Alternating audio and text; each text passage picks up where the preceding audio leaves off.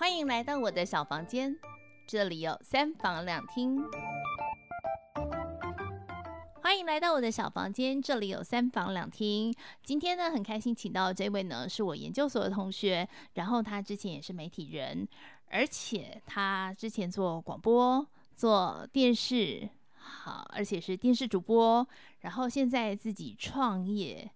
我觉得访问他有压力非常非常大，为什么会有压力？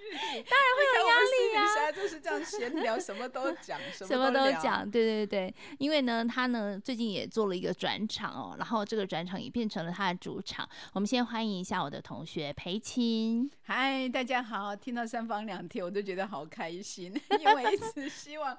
有一个三房两厅，所以哎，心怡，谢谢你邀请我来。没有，非常开心。裴琴今天特地从苗栗过来，我都觉得哦，他太感动了。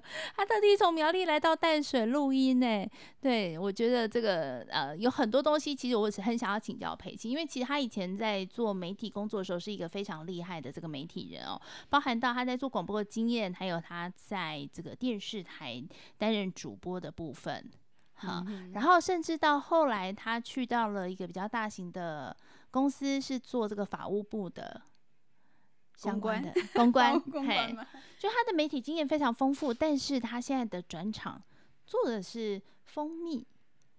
他后来自己创业做蜂蜜，其实这是一个非常非常特别的经验。不过我们先来看一下裴琴的格局图的部分，因为刚刚是难倒我了。他刚刚坐下来要画格局图的时候，其实他非常非常紧张。他说整个被困住，好不好？对，他整个被困住。他说这怎么画？然后我就想说，嗯，终于有你不会的事了。但是他很好玩的是，在这个格局图当中，我们看到的是他在。每个角落分布了一个房间，它有三个房间。嗯、然后呢，它的餐厅在正中间，然后客厅在一个非常非常非常大的开放式的地方。大门进来的时候，会先看到的是呃它的吧台，然后它的厨房，然后看到客厅，看到餐厅是连在一起的，中间只有一个小小的柜子隔开。然后浴室配置的地方是比较奇妙，就是它在两个房间的中间。而且是在餐厅、客厅中间，然后外面是花园。这样在洗里面洗澡，外面花园的人开玩笑，我们在楼中楼的，可以看到外面的大，就是完全都不害怕这样子。就是因为我们看得出来，佩琴其实他把他的餐厅放在正中间，他是一个非常喜欢就是大家聚在一起的感觉。然后他也是一个很乐于分享的人，所以他的客厅非常非常非常大。对。他他的朋友很多，然后他很喜欢跟别人分享很多好的事情、好的东西。对，你看啊，你看我的房间格局，啊、就是客厅要大，餐厅要大，然后书房要大，对，书要放很多。对，他的他的房间在四个角落之外，中间还夹了一个书房，然后还有一个中间是夹了浴室，就是他所有的这个休闲功能，就是在个人独立之外才拥有的。所以他们家应该很重，他很重视每一个人的独立性。对。而且每个人有独立的空间，要有自己的隐私。最棒的是，他让每个房间都有沙发。对。自己的房间也要好好的休息呀、啊，也要有沙发，嗯哼，然后这是属于自己独立的空间，谁都不谁都不可以打扰，谁都不能打扰。可是其实全家人聚在一起的时候，就是大家一走出来就到了正中间这个餐厅的地方，可以一起吃饭，然后可以聊聊天。那甚至朋友来的时候，一下子就进到了这个客厅。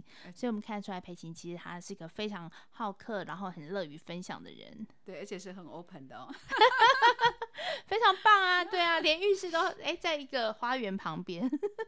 对，我觉得其实这样很好，很放松，可以让很你不觉得就是你泡澡的时候可以看看外面自己的花园，对不对？看看花，然后也不用担心人家可以看得到你。嗯，他其实是很享受生活的，因为在一开始要画的时候，我就说你可以想想看你家可以有什么样的格局的时候，他第一个说我要有花园。对，可是我觉得你现在应该已经有花园了吧？哎，应该是小蜜蜂们。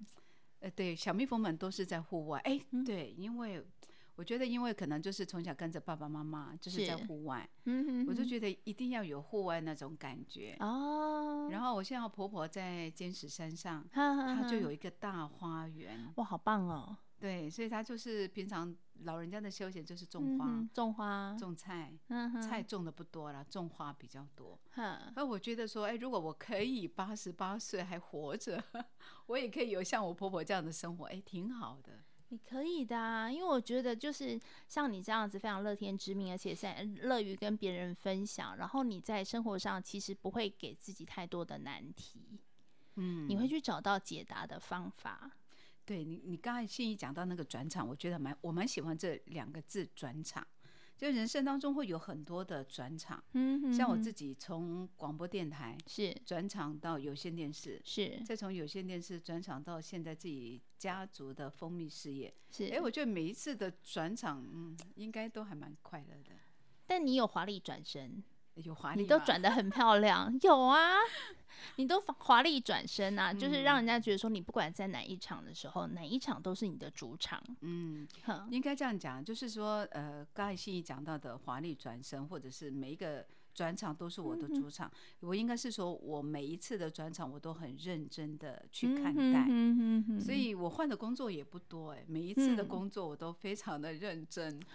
裴青是个非常认真的人，就像我邀约他说来录音，他就真的一大早开着车从苗栗来到这里，所以他其实对待不管是对待事情或是对待朋友，他都是非常非常认真的。嗯，对啊，嗯、这就是我觉得。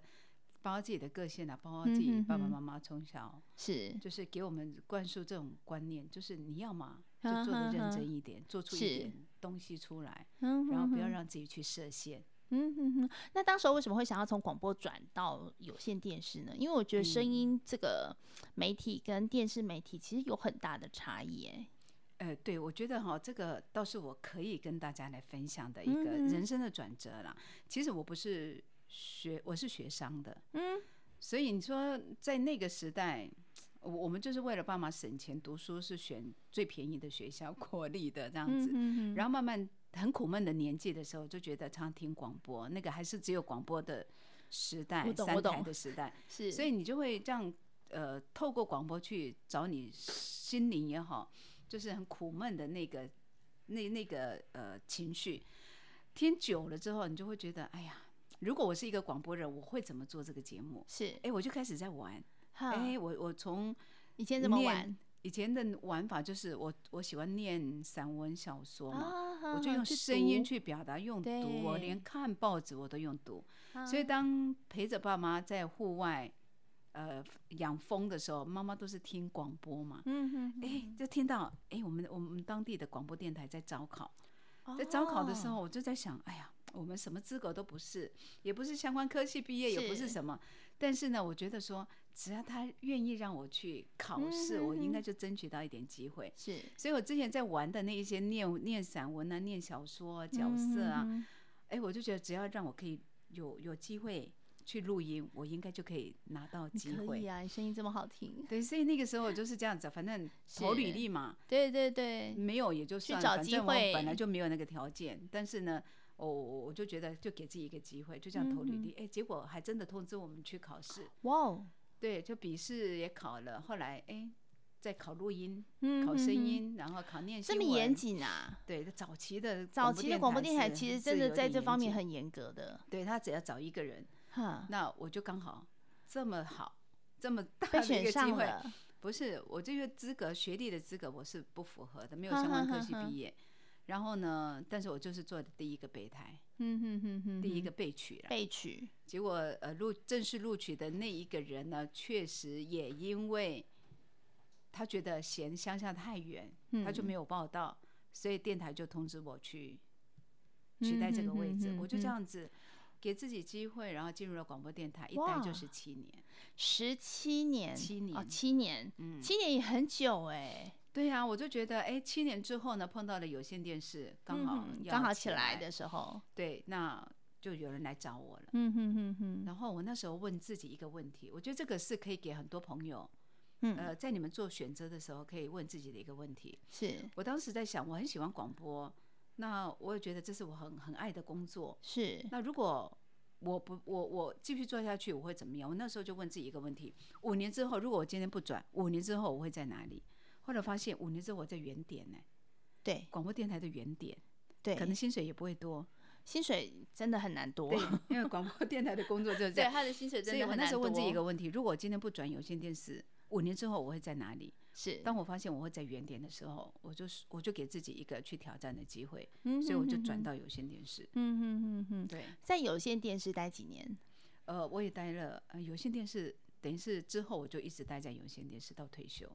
到退休，对，只是说这个中间的过程当中，就是我从无到有，我从成立新闻部，然后成为呃线上的记者，成为主播，成为主持人。嗯、哼哼那个时候因为有线电视刚开始，所以他是完全没有，嗯哼哼哼那就是给我们玩的一个很大的机会。嗯哼哼哼老板就是一个一个主要的任务，就是你只要能够多带呃收视户进来，那我就觉得能带收视户进来最好的方法就是什么？多做节目，做当地新闻的节目，是做新闻。然后，因为我们那是客客庄嘛，我就觉得要融入的话，嗯，最好就赶快做一个客家新闻，客客语新闻。所以我那时候就破天荒的，在大家有线电视都只是做国语的时候，我就融入当地的客语新闻。哇！我把过去在广播电台七年的做客语节目的经验，是就整个就把它带过来。过程当然是有一点辛苦了，嗯、但是我觉得做出来之后就觉得，哎、欸，就成了地方上非常大的一个特色。哈，这里面有没有比较困难的地方呢？我觉得在声音转电视的部分，还是会有一些，是的确蛮困难的，因为你要叫一些刚进来的。记者让他转客语这件事情，基本上就是难的。嗯，但是还好，就是哎，进招进来的很多记者，他们就是本地人，本来就是会讲客家话，只是说你要让他变成新闻这件事情，确实是比较难。我们就是客语报新闻的难度。最高在哪里？就是那个报新闻的部分，因为像闽南语的话，它大概会有一些用字用词，那就会有人很讲究说哈，你必须得要很到底。那客语的部分，你在报新闻的时候，会不会有讲求读音啊，或者是说你的什么什么发音的部分？还是那肯定是有的啊。嗯哼嗯哼。所以这个就是我把我过去自己讲客语的一些经验，就开始教他们一字一句的。是。那当然从开始，呃，我我协助录音，然后当让。到后面让他们自己尝试去录，在采访的时候采访当地人，就尽可能用客语。嗯，采访的时候就用客语讲。对啊。就是融入到，真的是叫地方新闻。哎，我觉得这实在是很厉害。就是你在这个课语的推广的这一块，其实你也做了很大的努力。因为一开始可能呃做课语新闻这件事情不是这么的完整，而且培训的过程当中没有一套很完整的计划的时候，你把你之前广播的经验拿来，然后把它放在这个电视台里头，让。让你的客语新闻变成是个主流，所以我们知道说，其实现在推推广客语这件事情，大家也是不遗余力哦。然后很多人其实会讲客语，然后会会唱客家歌，可是呢，跟报客家新闻是不一样的。对，其实我的一个想法就是说，怎么样，既然叫做有线电视地方新闻，对，怎么样让它做出一个特色，地方的对特色。然后那时候我还做了一件事情，就是呃，你知道文化人。文化界的朋友，嗯、哼哼其实他们很难有舞台，都很辛苦。是，但是呢，让他们有舞台这件事情，就是我一直想做的事情。嗯、哼哼所以我那时候也做了规划了很多的节目，就是让艺术家、让地方的文化工作者有舞台这件事情。嗯，不过那时候就是嗯。有线电视刚起来嘛，就是老板就是你能想到多少节目，你能规划多少节目，能计划多少节目就做吧，都让你做，我就觉得哇，那个真的是我们太幸福了。对啊，现在回想起来，确实是非常幸福的事情，就是而且没有预算哦，哦，没有预算，就是是预算无上限的概念。对，对所以就是人哎，人家愿意同意让你放手去做。对，所以我觉得就是自己也很幸运，刚好抓到那个时机。时机点，然后正好就是他们要。大量能够吸引收视户的那一个当下，我就觉得呃自己就是处在刚好抓到那个时机啦。嗯哼，哇，哎、欸，我觉得其实裴晴的这段经历对于很多人来说是觉得非常梦幻的，因为在电视台里头要能够熬到去当到主播这件事情不太容易，而且还能够创造出这么多自己想做的节目。对，所以我觉得哈很重要的一件事就是做你喜欢的事情，做你。有兴趣的事情，哪怕再辛苦再累，其实你会甘之如饴，然后也会比较做得出成就。哦，哎这是个很重要的道理哦，就是这样子，就是你喜欢的事情是很重要的。好，那但是呢，裴晴现在在养小蜜蜂，哎，对，从电视圈走到这个小蜜蜂圈，这个这个差异有点大，哎。呃，其实我在当媒体的时候，因为我们家族本来就已经从我阿公时代就开始养蜜蜂，嗯，所以那时候我也常常会带我们的媒体朋友、媒体记者去采访我的爸爸，采访我的叔叔，嗯，哦，就是他们也算在地方上养蜂事业的翘楚，嗯哼哼。那等到自己诶离开媒体之后。我在想说，那我要做什么呢？因为那个时候刚好碰到了我自己事业的低谷，嗯、我离开了媒体，然后转了投资，然后跌到了人生的最谷底。嗯哼。然后本来想说啊，爸爸妈妈在是我人生很大的支柱，可是，在同一时间，我的妈妈又因为一场车祸意外，嗯，当下就走了。你知道那个，就是人生最后一根稻草，那突然倒下，支撑的力量了。对，所以。呃，我觉得那个时候是你，你会觉得你的人生无望，嗯，啊，人生活到这样子，觉得之前的工作啊、嗯、兴趣、成就啊什么，对你来讲都等于零。你想跟他分享的那个人又突然离开，对，而且妈妈是不管你呃事业在呃做的成功，整个过程当中，她是永远在支持你的，是，哪怕你到后面人生最谷底的时候，她也是你最大的一个支持者，嗯哼，因为那时候我爸爸。呃，就是脑中风开刀，已经躺床，嗯、哼。哼，所以那个力量，你知道，瞬间倒下之后，我我真的每天坐下来就只能眼泪一直掉，是你完全没有人生方向，也不知道接下来怎么办。嗯哼哼，那你空有一身武艺，我就第一次感受到说，你空有一身武艺，然后赚不到一块钱是什么滋味？是包括情绪上的，包括呃动力上的。你那时候会想要回媒体圈吗？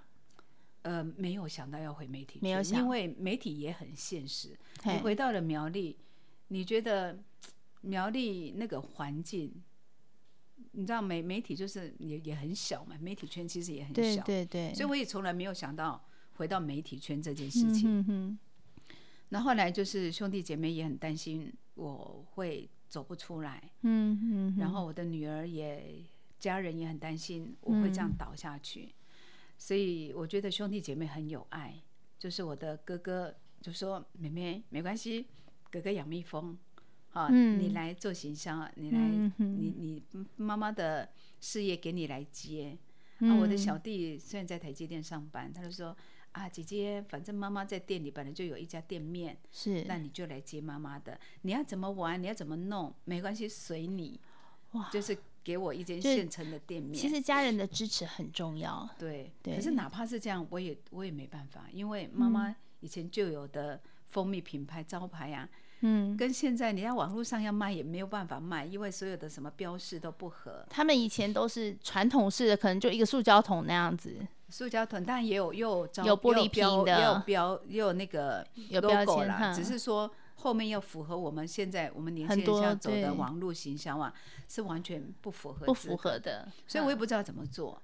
一直到有一天，呃，女儿就两个女儿跟我先生就给我一些方向跟建议，哎，要不然我们自己做一个品牌。嗯哼哼。然后我说品牌要怎么做呢？也没有，包括自己的当时的情绪也没有办法定下来去想。嗯。后来女儿就画了一张图，就是爸爸妈妈的肖像。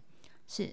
佩倩女儿很会画画，对，你知道我那个瞬间溃堤，你知道吗？嗯，就是看到爸妈灵活灵现的就在你的眼前，然后笑容笑嘻嘻的，然后女儿画出来之后，她说：“妈妈，我们可以用这个来当 logo 新的品牌。”啊，哦，我就觉得对，有了一点动力，所以从那个时候开始就慢慢。有了一些想法，就就开始这样慢慢往前走。因为这个也是他们从以前把你们养大很重要的一个依据嘛，就是他们两个都都是这样子在养蜜蜂，把每只蜜蜂都照顾得很好，然后这个蜂蜜也是支撑你们很重要的一个力量。我爸爸曾经跟我讲过，就是、嗯、因为我我们取名叫协社嘛，那当时我阿公、嗯，呃，就是希望我们的家族。大家能够同心协力，然后来旺盛我们自己的家族，所以他那个嗯方向非常的明确。所以我爸爸常常跟我讲，你们呢要时常感谢小蜜蜂，是小蜜蜂把你们养大的。他从来不说是我把你们养大的，是他常常跟我们讲的一句话，就是你们要懂得感恩，是小蜜蜂把你养大的。对啊，所以我就觉得，哎。爸妈的这样的一个传承，然后他们的中间的辛苦过程，其实我们从小都有参与，所以我就觉得很感恩的是，呃，我们的老人家前面的辛苦，让我们的后面的不管碰当你碰到最大困难的时候，诶，他可以的一个动力。对，我觉得爸妈给你的这个养啊感恩的心，让你在对小蜜蜂感恩的同时，也让小蜜蜂带着你走向不一样的一个事业。嗯，对，在创业之后呢，我就觉得确实不容易，因为养蜂事业本来就是非常非常的辛苦的一个事业。那他们养蜂人在养蜂过程辛苦，嗯，但是碰到了很大的难题，就是行销。好。所以我现在就是有一个想法，因为我后来参加了劳动部的凤凰创业，嗯哼哼哼，那从无到有就慢慢的去堆积。然后我最大的想法就是说，如果我可以做出一些成绩，嗯，我最想要做的就是协助我们的很多的养蜂业者，嗯，让他们在行销的平台上能够走出自己的一条路。是，因为基本上养养蜂这件事情，技术上他们都没有什么问题，嗯。那怎么样收到的蜂蜜能够出去换成现金，能够养他们的家，养继续养小蜜蜂？我觉得这个才是能够生生循环的事情。佩奇，你很可爱。其实你没有，你不是想的只是我家的蜜蜂而已，你想的是所有养蜂的人。对对，我觉得自己这条路不容易嘛？对，我觉得自己行销自己要养自己，呃，算是小事。哈，但是。我我我知道爸爸妈妈养蜂过程的辛苦，那我就可以联想到每一个养蜂人家他们的过程的辛苦，他们也都要养小孩，也都要养家。那怎么样能够协助大家在行销品牌这件事情能够走出一条路，甚至能够找到一个好的平台，让他们能够这样子，呃，循序渐进的让生活过得好。因为我觉得很重要的事情，因为蜜蜂。它本来就是大自然的一个指标。对，这一两年我其实看到的一个很大的问题就是，啊，大家的呃蜂蜜整个大环境变了，嗯，蜂蜜的产量产量减少，那表示大环境也变坏了，这、嗯、蜜蜂越来越少了。对，我觉得这件事情是蛮需要去正视的事情。哦，好奇的问一下，台湾现在有多少的蜂农？呃，蜂农其实它数量是蛮多的，正确的数字，哎、欸，我我我今天没有带，但是台湾的养蜂人家是很多的，因为从过去我们早期，它那个产量或者是养蜂的数量是很大很庞大，但是慢慢的现在小蜂农越来越多。哦，为什么会有这些？是因为他们回家去协助？因为我觉得现在有很多人，很多可能就是二代啊、三代出来，他们其实养蜂也是一个事业嘛，在工作。呃，有困难或者是觉得，呃，想要找一个第二事业的时候，其实养蜂事业它的进进门的门槛是不高的，对啊，嗯、而且它又可以跟大自然融合在一起。养蜜蜂的部分是，它是被你们养在你们的园子里的，还是说，呃，你们只养树，然后蜜蜂自己来？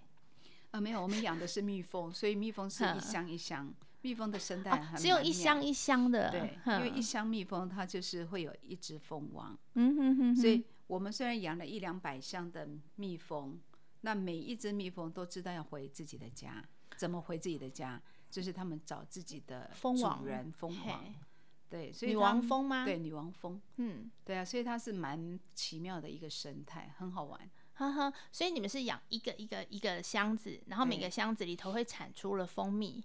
对，呃，里面有很多，大概大概上上上千只的蜜蜂，上万只的蜜蜂。那我怎么我怎么会知道说这只蜜蜂的蜜是所谓的龙眼蜜，然后那一只是什么什么什么？哦，我们看花期。哦，看台湾特有种的龙眼蜜呢，它是大概在年过后，嗯、大概二月三月，好，农历二月三月的时候开始。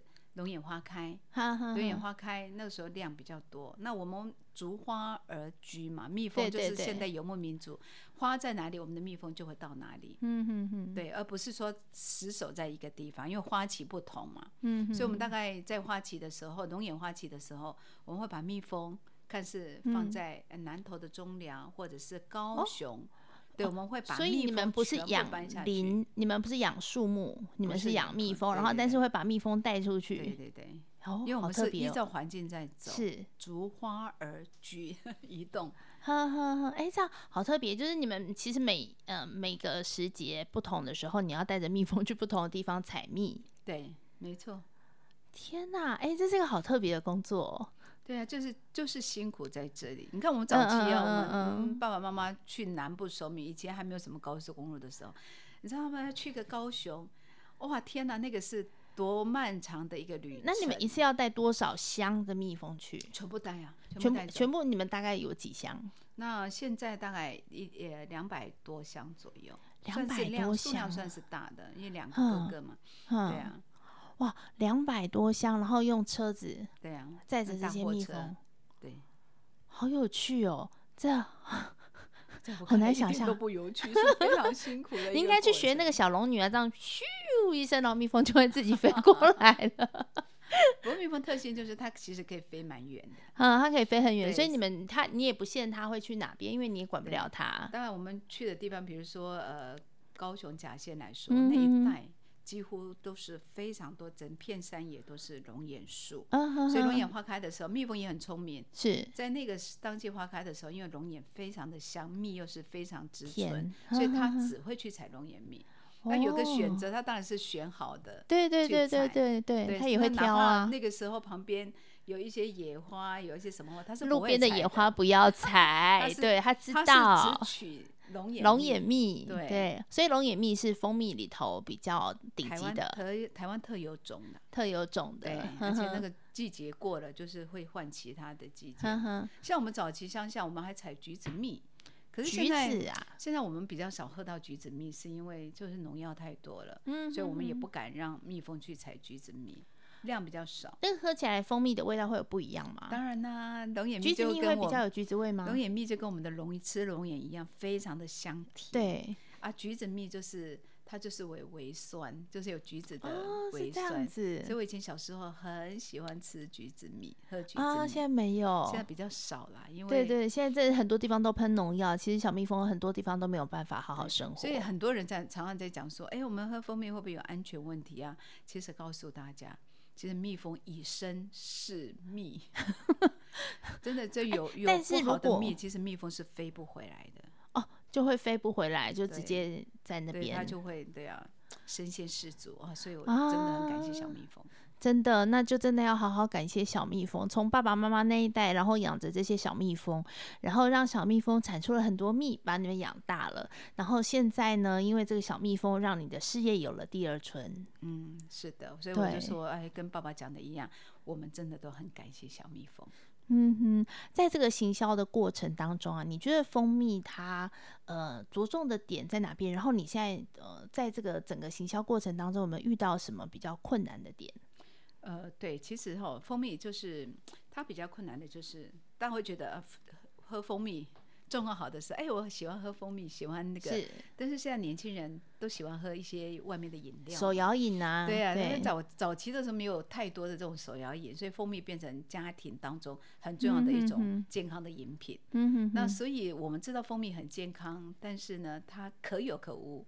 哦，它并非你的生活必需品。对对，对那所以就是呃，喝蜂蜜呢，在我在我自己看来，大概四十到六十五岁是最容易接受喝蜂蜜的，嗯，而且注重养生，嗯。那年轻人我们也期待，就是让年轻人多接触一些蜂蜜，嗯。所以我们在现在就是也希望说，呃，不同透过不同的包装，透过不同的宣传，能够让更多年轻人也了解蜂蜜的重要性，嗯，蜂蜜的生态。对环境的影响，嗯，然后就是我们会尝试各种不同的行销方式了。会对于身体有什么样子的影响吗？就是说我如果常喝蜂蜜的话，是可以降火气，还是可以干嘛呢？其实，呃，我们知道蜂蜜就是很健康、很天然嘛，嗯、所以至少它在它里面含有很多微量的营养素，营养素，像呃 B 呀、啊、C 呀、啊、D 呀、啊、这些微量的营养素，平常我们食物当中比较难。难收取的蜂蜜里面都有，而且蜂产品还包括蜂王乳啊、花粉啊，它不是只有蜂蜜。所以呃，不是只有养颜美容，它其实是让你的身体的营养素是可以达到它的目标的。对。另外呢，蜂王乳跟花粉有什么不一样呢？蜂王乳等于是蜂王的主食，哦，是它吃的主食。对，你不是它对产出的。蜂王乳不是特别产出的，而是我们刻意去收取的，因为。呃，蜜蜂呢，它要养，要要要呃，去去养孵化一个蜂王，它就是要喂食蜂王乳。当我们的幼虫都还小的时候，因为它喂食的东西不同，嗯、它其实长出来的东西真的不太一样。哦，就有工蜂、雄蜂，还有还有女王蜂。哈，那蜂王乳就是女王蜂的主食。哈，那雄蜂跟工蜂，它的主食刚开始也是蜂王乳，但是喂了三天之后，慢慢的它们会会分开。会分开喂食，可能呃花粉、蜂蜜慢慢变成工蜂、雄蜂的主食。但是蜂王乳呢，它的主食就是蜂王乳，所以它长成的体型都可以有工蜂的三三五倍大。所以这个蜂王乳的来源是，都是透过小蜜蜂它们的身上的那个呃身体的构造，然后去吃不同的东西，然后去。吐出来，吐出来的成成为他们的变成一个蜂王乳，对，然后就提供给他的女王蜂来吃。所以其实哈、哦，你看蜜蜂的所有的蜂蜜也好，花粉也好，嗯哼哼，蜂王乳也好，其实它的。养成收成都是极不容易的，对。对，是因为都是透过昆虫的它身体的构造，都是小蜜蜂一口一口去慢慢的去把它吐出来，或是去把它给吸回来的，它身体的构造当中去去淬炼出来的。所以我每次都跟大家讲说，为什么蜂蜜我们每一口吃蜂蜜要非常非常的珍惜。你看一只小蜜蜂，是。它去每一朵花里面去采蜜，嗯哼哼，一只你看来回它要几趟。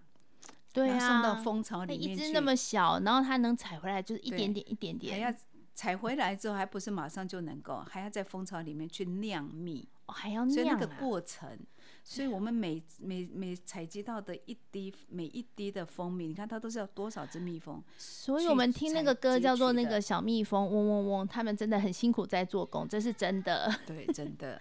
哇，哎，那那花粉的部分呢？花粉的部分就是我们看到，哎、欸，每一朵花开的时候，常常会有一些蜂蜜会在采集。看到它的两角有一个花粉篮，嗯、那个花粉篮它就是会去透过它吸取的蜂蜜，嗯、然后跟那个花粉，然后再搅拌搅拌，然后然后让它可以粘在它脚上。哦、它脚上有一个特殊的构造叫花粉篮，嗯、所以我们会透过它两只脚，当沾满了花粉跟它的蜂蜜之后，它会形成一小粒。就是在它的哦，那个就是花粉，我们吃的那就是花粉。天哪，我本来以为是我，我一直在想说，这个花粉到底特别的地方在哪？因为它是从蜜蜂去采集的过程当中带回来的这些花粉，然后把它给。呃，跟蜜融合在一起之后产出来的，对，它是边采蜜边边边把花粉，它好忙哦，对，很很忙，所以你看到我们吃的一粒一粒的花粉，它其实是甜的，对，然后有颗粒状，哈，所以我一直在想说，为什么会有这个颗粒状？对，就是粘在它脚上的花粉兰，其实就是它脚那个踩一踩之后，然后产生出来的这样一小颗一小颗颗粒，哎。一只蜜蜂出去采蜜多辛苦啊！你看它这样一只出去，两只脚要去采蜜，然后嘴巴要去吸蜜，然后三不五时还要带一点蜂王乳回来给那个女王蜂。没有，蜂王乳是。呃，又又不是在外面，又不是外面采的，对对对，但是就是身体构造里面去去去取出来的，对。所以每一只蜜蜂，它们出去采蜜的时候很辛苦，但是这个我觉得，光你们在行销这个蜂蜜的过程也是很辛苦啊，对，非常辛苦，对。嗯哼，目前就是台湾呃有很多人其实都在养蜜蜂，然后也都在卖蜂蜜，可是我们有看到很多国外进口的也都很便宜，那这个价差会是在哪里呢？这个就是台湾养蜂人比较大的一个难题，因为台湾的环境受限，嗯、然后现在大环境越来越不好，是、嗯、天气也越来越不好，所以这近几年其实养蜂人他的呃能够收到的蜜源其实是越来越有限。哦，那越来越多的一些厂商，他们就会从国外进口一些蜂蜜，泰国蜜啦、越南蜜啦对对对对对等等，所以那相对进口的蜜价格就便宜很多。那有些是呃变成合成蜜。那所以台湾的什么是合成蜜？就是它不是纯蜜吗？呃，就可能就是透过呃，可能会加了不同的东西，嗯哼，所以叫合成蜜。嗯哼，那我们自己养的蜜就是百比较纯正的蜂蜜，我们就没有透过任何的加工，是对，顶顶多就是做了一个杀菌的过程。那当然，这个选择就是靠消费者自己自行去选择。嗯哼，那当然自己台湾养蜂人养的蜜。我们也很鼓励大家多喝一点蜂蜜，对啊，那也给我们的养蜂人多一点，呃，业绩的成长，多鼓励制造我们的大环境，让它越来越好。嗯、这就是多喝蜂蜜，不是只有说让自己健康，让自己养颜美容。对啊，因为喝蜂蜜其实真的对。对于我们台湾的这些养蜂人家来讲，是一个很大的鼓励。而且蜂蜜有很多种喝法，对，因为我记得你之前还做了很多的这个影片在 宣传，嘿，例如说你可以泡柠檬啊，例如说你光单喝啊，或者是说你可以加在任何的饮品当中，它都是非常好的一个。涂面包啊，涂面包也可以。点心啊，我们学生把它拿来烤肉。嗯，烤肉也很好。对，他们国外的学生很喜欢把蜂蜜涂在那个肉上面，直接下去烤，非常非常香，非常非常甜。我上次就听到一个朋友说，他儿子在日本回一回来，厨房没看到蜂蜜，他他很讶异，说日本的厨房几乎是蜂蜜不离手的。是，他说，一回来台湾。怎么我们家厨房没有蜂蜜？因为我们好像不会特地去去去，就是像你刚刚讲，这个蜂蜜这个东西对很多人来，很多家庭来讲，它是比较高单价的，嗯，所以大家就不会觉得它是日常生活所需。好，那但是其实你每天稍微刷一点、涂一点，然后其实对你的身体是很好的，对家人的身体健康是很好。嗯哼，对啊，那这样一个蜂蜜它可以储存的时间大概多久？呃，其实我们台湾我们标注都是两年，因为这是符合卫生署的规范嘛。对。但事实上，那真正我们的好蜜蜂蜜，它其实可以储藏非常久。嗯、我家有十年的蜂蜜，那颜色都还颜、哦、色都还都还非常 OK 的，很漂亮的。所以，我们之前就有讲说，哎，埃及，埃及。古古塔里面还有千年蜂蜜 哦，真的。其实蜂蜜就是它，真的是大自然的恩赐了。真的，只要不碰到水，你保存好，也不用放冰箱，也不用放冰箱，因为很多人都会把它放冰箱，是怕它不需要放冰箱的。你只要常温保，然后但是呢，我们还是鼓励新鲜的蜂蜜，自然香味是非常浓醇的。对对对，赶快尽快把它喝完。喝完，对对对。对，那还有一种是蜂蜜结晶，那个是呃，蜂蜜结晶它有很多，因为。呃，好的蜂蜜或者天然的蜂蜜，它才会结晶。它可能会受到你水汽的影响、天候的影响、蜜源的影响，就是各种会产生不同的变化。它那种变化是天然的，所以你要吃到哎结晶蜜。你也可以感受一下不同的蜂蜜的口味、嗯、口感、口感。对，所以说啊，其实喝蜂蜜这件事情啊，虽然说我们在美式卖场里头可以看到很便宜的泰国的啊，各方面的这种蜂蜜进来，然后很多人也把它当成是说你可能饮料里面的一个小配件而已哈。那但是我们台湾特有的龙眼蜜，好，那它的香气跟它的营养价值可能高于这些可能国外没有的。然后另外就是很好的蜂蜜，它上面才会有结晶。对不对？所以这个也是很多很多地方你买来的这种呃，可能比较低价的蜂蜜上面不会呈现的。好，然后另外就是像蜂王乳，然后蜂王乳也是很棒，对于女生来讲是保养身体非常好的一个产品。对，对吧？错。啊，我觉得。能够有机会认识到小蜜蜂，然后有机会听裴琴讲蜂呃蜜蜂的这些故事，我觉得很幸福。就是我们至少哎更清楚知道了解到说，其实蜂蜜这样一罐蜂蜜，其实对于呃我们来讲有多有价值。然后呢，它也是非常这个对于裴琴来讲，也是他很重要的一个专场，变成了主场，期待。是吧？现在已经是主场了。嗯，对，也算是呃，算是我我希望期待透过这样的自己的一个创业过程、品牌建立的过程，嗯、那我希望能够协助更多的朋友，不管是养蜂人，不管是新住民朋友，那我觉得有了自己这样的一个经验，呃，可以分享给更多的朋友。嗯，那想创业的，我们也有很多的呃想法。就是大家可以一起来哦。他其实不是只有把自己家的蜂蜜要行销出去，他的心愿是能够协助更多人，然后去把台湾的好的蜂蜜去给他呃这个行销出去。嗯、我觉得这实在是太厉害，太有爱了。对啊，那最后佩奇有没有什么要跟我们分享一下，在你这个转场过程当中，呃，可以提供给大家做一些经验的？嗯，好，我大概有几个呃想法跟大家分享。第一个就是。呃，不管在听我们 Podcast 的是年轻朋友，还是啊、呃、你想要创业的，我觉得就是做你有兴趣的事，做你快乐的事情。你在碰到任何挫折的时候，你会更容易去接受它。然后另外就是，你就算碰到任何的挫折或者碰到困难的时候，我觉得就让自己有更多的机会继续往前进。因为你今天你不勇敢，没有人替你坚强，所以不要有太多的抱怨。嗯，那真的你想做一件事情，你想去创业，呃，上班，我觉得这都是每个人的选择。你怎么做选择会影响你以后的生活方式。是，对，你从现在看，你今天会有的成果是你过去好所做的选择决定。造成你今天的这种样态，那你就可以想到你未来是什么样子。就从你今天开始，你做的选择、你做的决定、你做的事情，可以造就你五年后、十年后的你。所以，你未来你想要成为什么样的你，就从现在做的选择很重要。真的，我觉得在培琴身上，我们看到这点热情，然后我们也从小蜜蜂身上看到，就是说每个人其实你在呃自己的身上，你可以有更多的发展，更多的努力，然后喜欢自己所选择的是很重要的事情。嗯哼，没错。OK，今天呢，很谢谢培琴呢，从苗栗特地来到台北，然后来这个节目当中跟我们分享他自己这一段的经验。那谢谢培琴，也谢谢心怡给我这个机会，谢谢我们的三三房两厅。的好朋友们，对，嗯，也期待大家一起享受我们台湾特有种的蜂蜜，很棒的蜂蜜。谢谢，谢谢大家，谢谢。